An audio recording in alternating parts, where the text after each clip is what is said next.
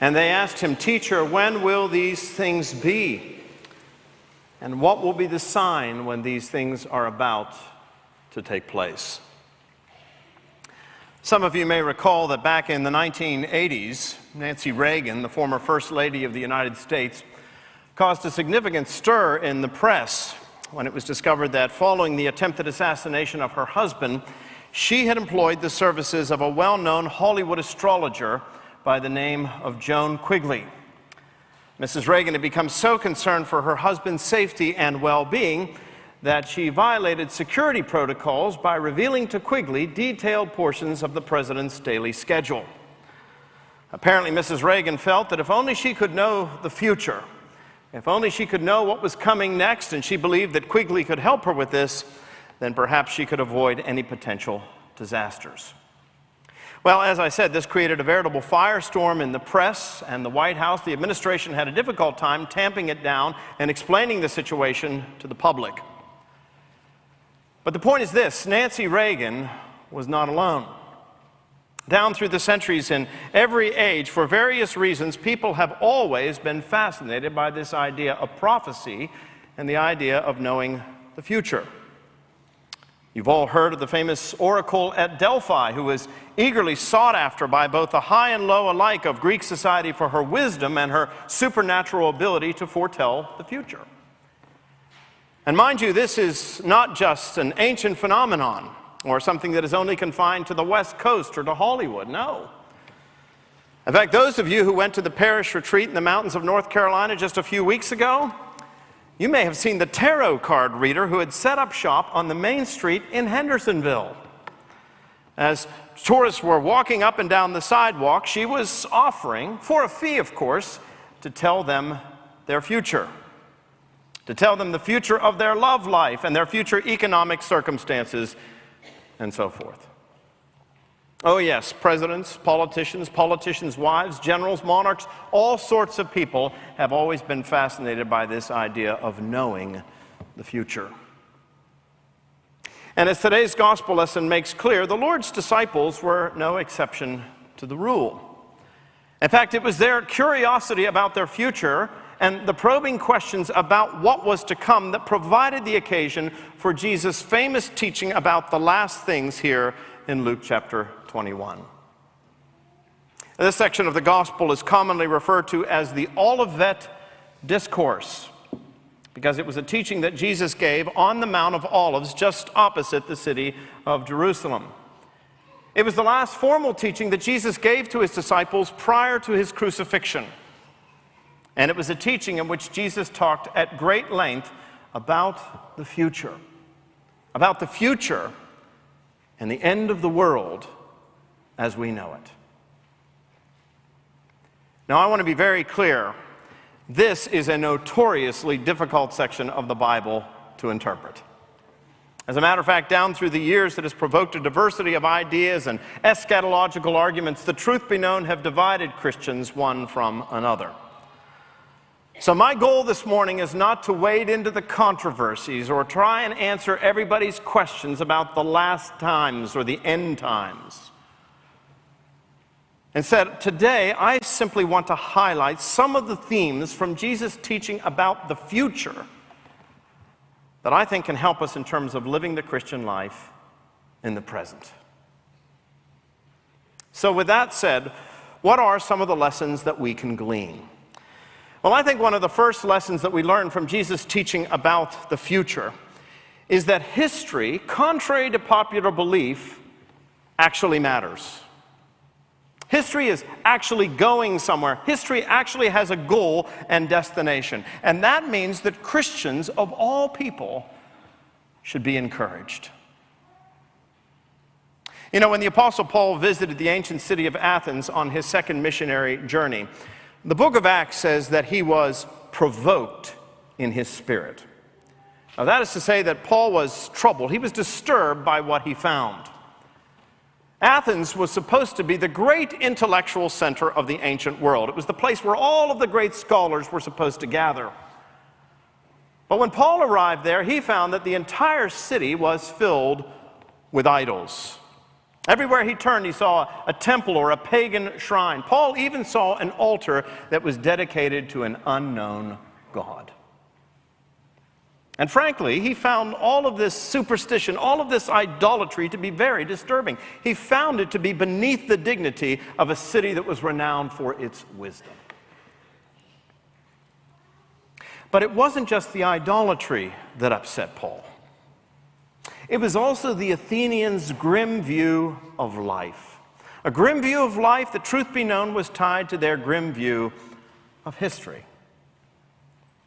You've all heard the expression, what goes around comes around.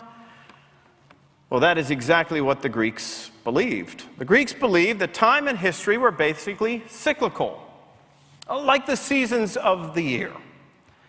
We all recognize that spring is a time of great promise and a time of great hope, but spring eventually gives way to what? Summer. And summer will give way to autumn, and autumn will give way to winter, a time of death and dormancy. But then what happens? Well, of course, the whole cycle starts all over again. There's no real direction, no real purpose, no goal to any of it, just the same thing over and over again. Well, the Greeks believed that the same thing was true of men and nations. Nations would be born, they would rise to prominence, but then they would experience a decline and a death. In fact, at the time that the Apostle Paul visited Athens, it was in the late afternoon of its glory. But again, no real direction, no real purpose, and therefore no real hope. If you think about it, it's a very depressing view, isn't it?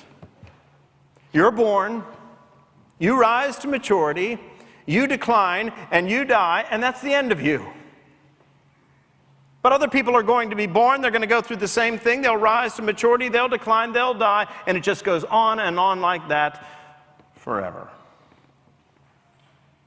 It's a very depressing view of life and history, and yet it is precisely the view of a great many people today. Henry Ford, the founder of the famous Ford Motor Company, was once asked what he thought of history, presumably because he was a man who was making it. And he replied, History is bunk. It's just the succession of one damn thing after another. Well, I want you to understand something this morning. That is not the Christian view. Christians do not believe that history is meaningless. We actually believe that God is the Lord of history, that He is at work in history, fulfilling His purposes and His plans. The Apostle Paul, writing to the Galatians, said, But when the fullness of time had come, God sent forth His Son, born of a woman, born under the law, to redeem those under the law. That phrase, in the fullness of time means at just the right time. In the economy of God's salvation, in history, God acted for the salvation of the world. My friends, this is the unique claim of Christianity that at one point God Himself entered history, thereby infusing it with direction, with power, and with value. In other words, history is not just a collection of random, meaningless events. No, God is at work in the events of history, moving all things inexorably toward a grand and glorious climax. And that climax is going to occur when Jesus Christ, who came in great humility, appears again at the end of the age with power and great glory. When he comes, the old order of things will pass away. Indeed, it's already started to pass away. And a new and permanent order will be established, one which involves the resurrection of the dead and the regeneration of the entire universe. This is what we profess a belief in every single Sunday when we stand and we say, We believe he will come again with power and great glory. Now, I know sometimes we look at the world around us. We look at the events taking place. We look at the political landscape, and it doesn't appear as though history is going anywhere. It doesn't appear as though there's any direction. It doesn't appear as though there's any guiding hand behind any of it. but I want you to understand that is only because God's work in history is not like an evolutionary process, it's not a continuous ascent. God is working with human beings. He's working with moral agents like you and me who are capable of great good, but also great evil. Which means that God's work in history is more like a corporate chart than an evolutionary process. There are times when there are great peaks, and there are times when there are great troughs. And there are peaks, and there are troughs, and there are peaks, and there are troughs. But the point is that over the long haul, everything is moving upward toward this grand finale when Jesus Christ will come again at the end of the age. That's what Jesus is talking about here in this morning's gospel lesson. When he says, Yes, there will come times of distress in the nations, perplexity, the roaring of the seas, people fainting with fear and foreboding at what is coming upon the world. But he says, in the end, they will see the Son of Man coming in a cloud with power and great glory. And he says, when that happens, his followers are to do what? We are to straighten up, lift up our necks. Why? Because our redemption is drawing nigh. Folks, that's where history is going.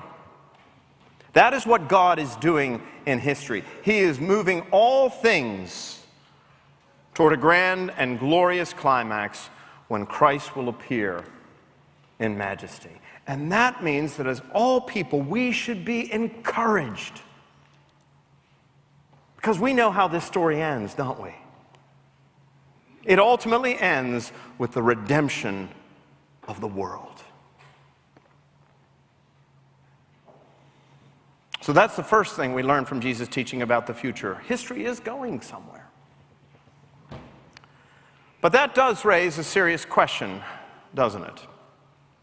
If all of history is moving inexorably toward this grand climax, when will it take place? When will history come to an end? When will Christ return in majesty?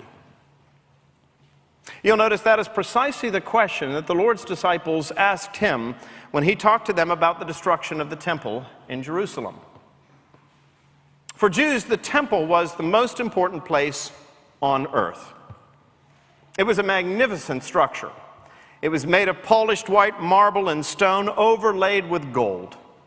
It was a huge complex situated on a commanding spot on the top of Mount Zion. You could see it for miles around. It was so magnificent that when the sun would rise and glint off of all of that gold, they said you could barely stand to look at it. The temple had a sense of weightiness and permanence about it. You can see the disciples were so impressed by its monuments and yet Jesus is emphatic. He said the time would come when not even the temple would remain. Not one stone, he said, would be left standing upon another. The disciples could not even envision how that could be. Incidentally, it happened in their own lifetime, in the year 70 AD. But at this point, it was in the future, and they just they couldn't envision how that could take place. And that's why they pressed Jesus. They said, When? When will this happen? What will be the signs that these things are about to take place? And Jesus says, actually, the destruction of Jerusalem and the temple, it's just the prelude. It's just the overture. It's just the harbinger of the things that are to come when he returns in glory. Which is why we ask the same question that the disciples asked, don't we? Well, if that's the case, when? When is all of this going to happen? When is all of this going to take place? Well, this is the second thing we are meant to learn from Jesus' teaching about the future. Only God knows. Only God knows when history is going to reach its grand and glorious climax. Jesus in Matthew chapter 4 said, But as for that day and that hour, no one knows. Not the angels, not even the Son, but only the Father. I've always thought it rather presumptuous that down through the centuries, people have tried to calculate or pinpoint when Jesus Christ is going to come again. They do it over and over again. And I say that's presumptuous because, my goodness, if Jesus himself doesn't know when he's coming back and it's his party, how can anyone else presume to know when he is coming back? Now, I understand that a lack of a definite time frame to these events has led many people to be skeptical. They've begun to think that, well, maybe he's not coming back at all. Maybe even many people in the church think that God has tarried for so long that perhaps he's not going to come back at all. But I want you to understand something this morning. The doctrine of the second coming of Jesus Christ is not an option for Christians. This is not an addendum. This is not just an add on to Christianity. This is at the very heart of the Christian gospel. The New Testament declares that this is the culmination of God's plan of salvation. And that becomes clear when you read through the New Testament. Are you aware of the fact that the second coming of Christ is mentioned once in every 25 verses of the New Testament? It's referred to 318 times in 260 chapters. It's referenced in every single book of the New Testament, with the exception of four, and three of those four are the shortest books of the Bible, and they are dealing with specific problems. The Apostle Paul called the second coming of Christ our blessed hope. The Apostle Peter called it our living hope. And listen, these are the last words of the Bible. He who testifies to these things says, Surely I am coming soon. Amen. Come, Lord Jesus. Every time we say in the liturgy those words, Christ has died, Christ has risen, Christ will come again, what we are declaring is that just as assuredly as we believe he came the first time to die for our sins, and just as assuredly as we believe that he rose bodily for our justification, so we believe that Jesus Christ will come again to judge the quick and the dead and to set this broken and fallen world right. And Paul says we are to encourage each other with those words. Now, yes, it does seem as though God is taking his good, sweet time. It does seem as though God has tarried for a very long time. I mean, let's be honest, it's been 2,000 years. But if God has tarried, it is because he has a very good reason. Peter, in his second epistle, said this But do not overlook this one fact, beloved that with the Lord, one day is as a thousand years, and a thousand years is as one day. The Lord is not slow to fulfill his promises, some count slowness, but is patient toward you, not wishing that any should perish, but that all should reach repentance. But the day of the Lord will come like a thief. And then the heavens will pass away with a roar, and the heavenly bodies will be burned up and dissolved, and the earth and the works that are done on it will be exposed. Why should you and I believe that Christ will return in God's good time? It's really very simple. It's because Jesus said he would return. And he who has proven himself faithful in the past in his death and his resurrection can certainly be counted on for the future. We may not know when he is coming, but we know for certain that he will.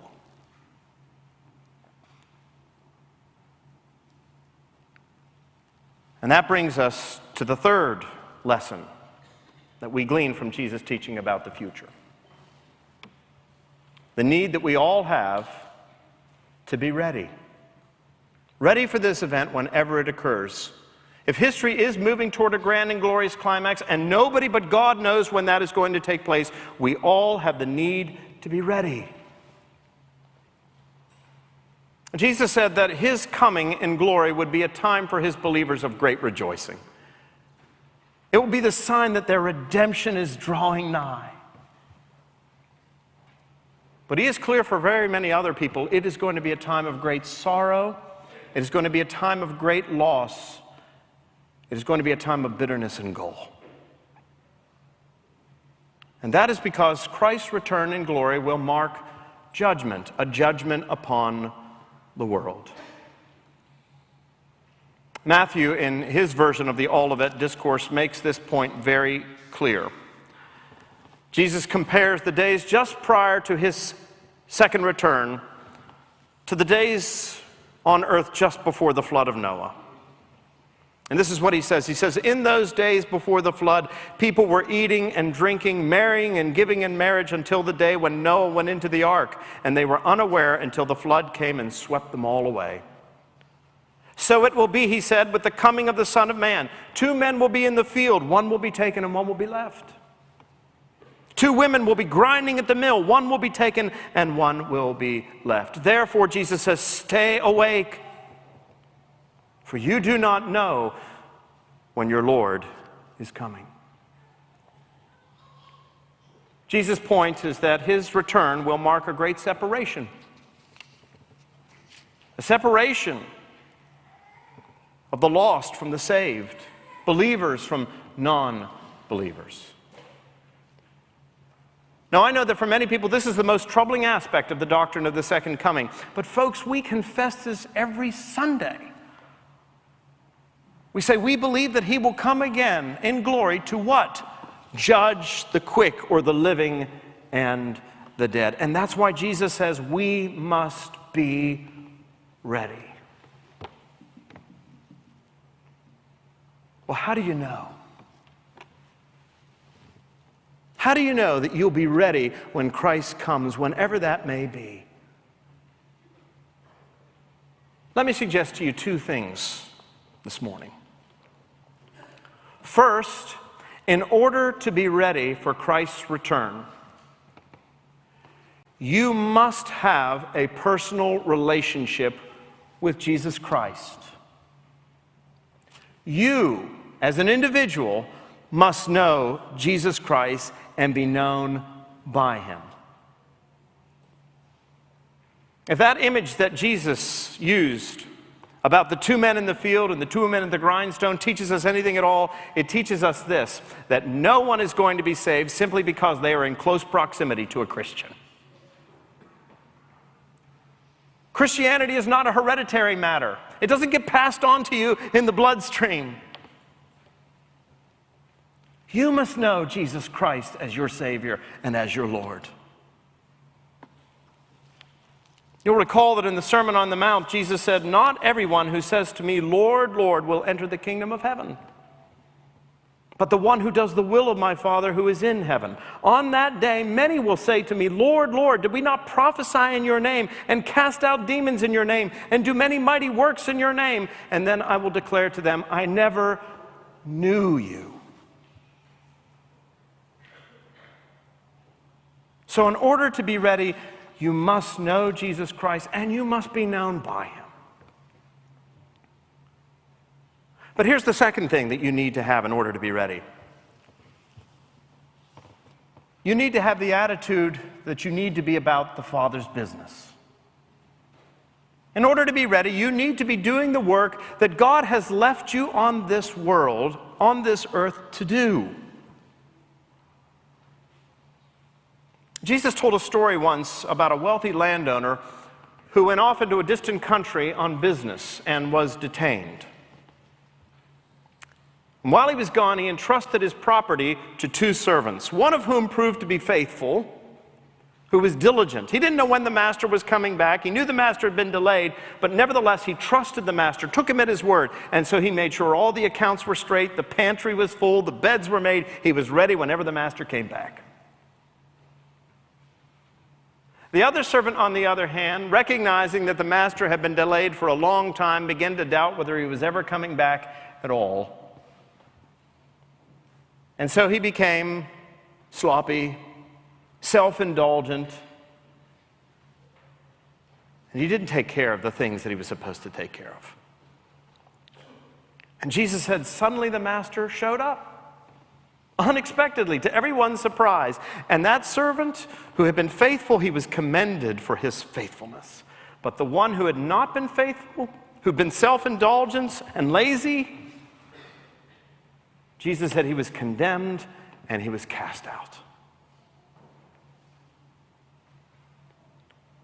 Well, let me put it to you plainly this morning. Which servant are you? Which servant are you? Let me suggest another way of looking at this. If you knew beyond the shadow of a doubt, let's say you did have some special insight, and you knew that Jesus Christ was going to come back next week, what difference would that make in the way that you are living this week? If you knew that Jesus Christ was coming back next week, how would your priorities change? If you knew Jesus Christ was coming back next week, would you spend most of your time on the golf course or at the club? Or would you spend more time in prayer and Bible study? If you knew that Jesus Christ was coming back next week, what about that broken relationship? What about that son or that daughter that you have not spoken to for months?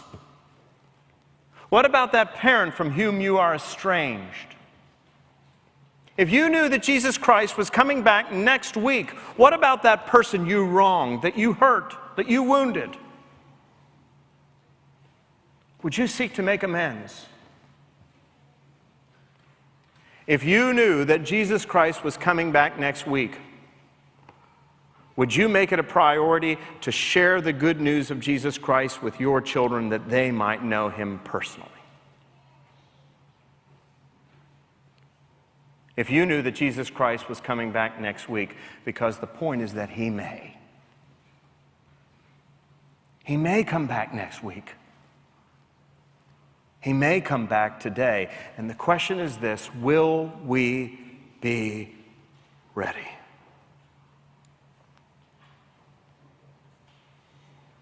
Many of you have probably heard of Sir Ernest Shackleton.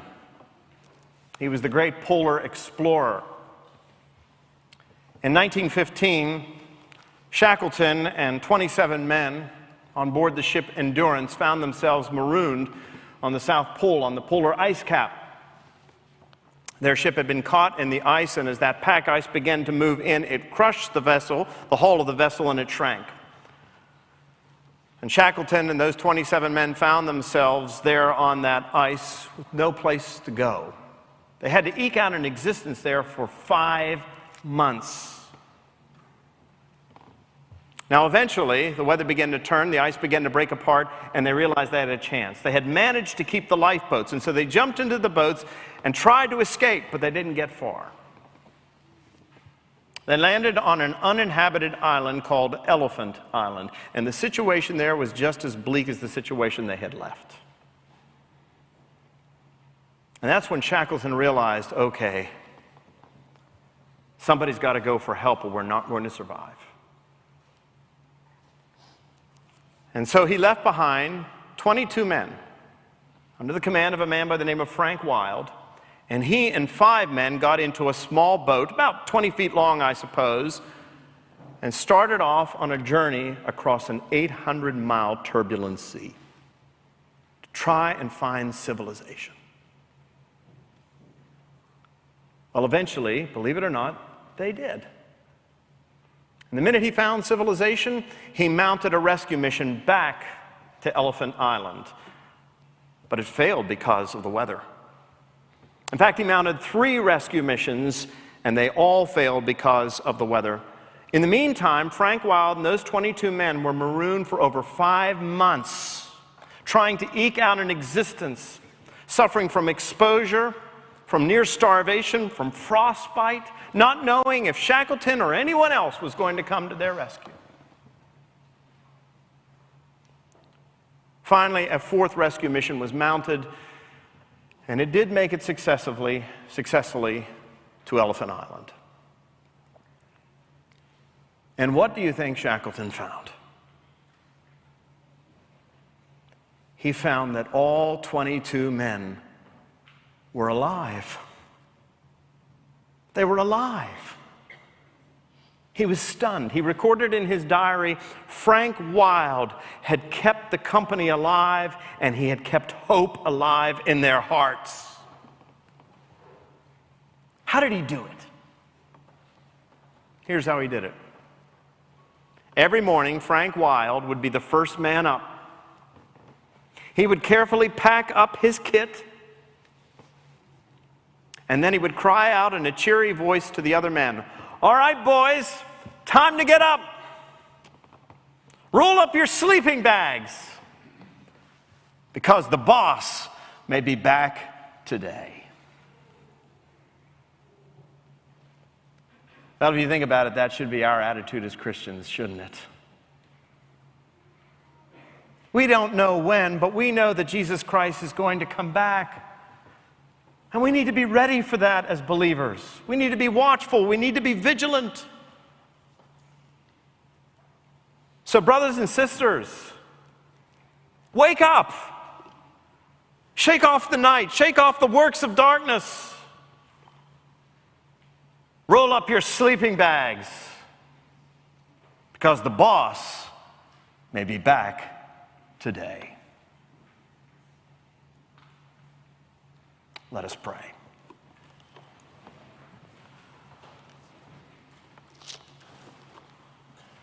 Lord Jesus Christ, we do not know when you are going to return, but we know that you will. You'll come suddenly like a thief. But that day should not catch us by surprise. As believers, we need to be vigilant. If there be any here today who do not have a personal relationship with you, use whatever means necessary to draw them into fellowship. And Lord, grant that those of us who do know you may be about our Father's business. Recognize that the time is short. The next thing on the Father's agenda is your return in glory. So come, Lord Jesus. Fill us with a sense of urgency that we may be watchful. That when you appear, we may lift up our heads and rejoice that our salvation draweth nigh. Oh, Amen.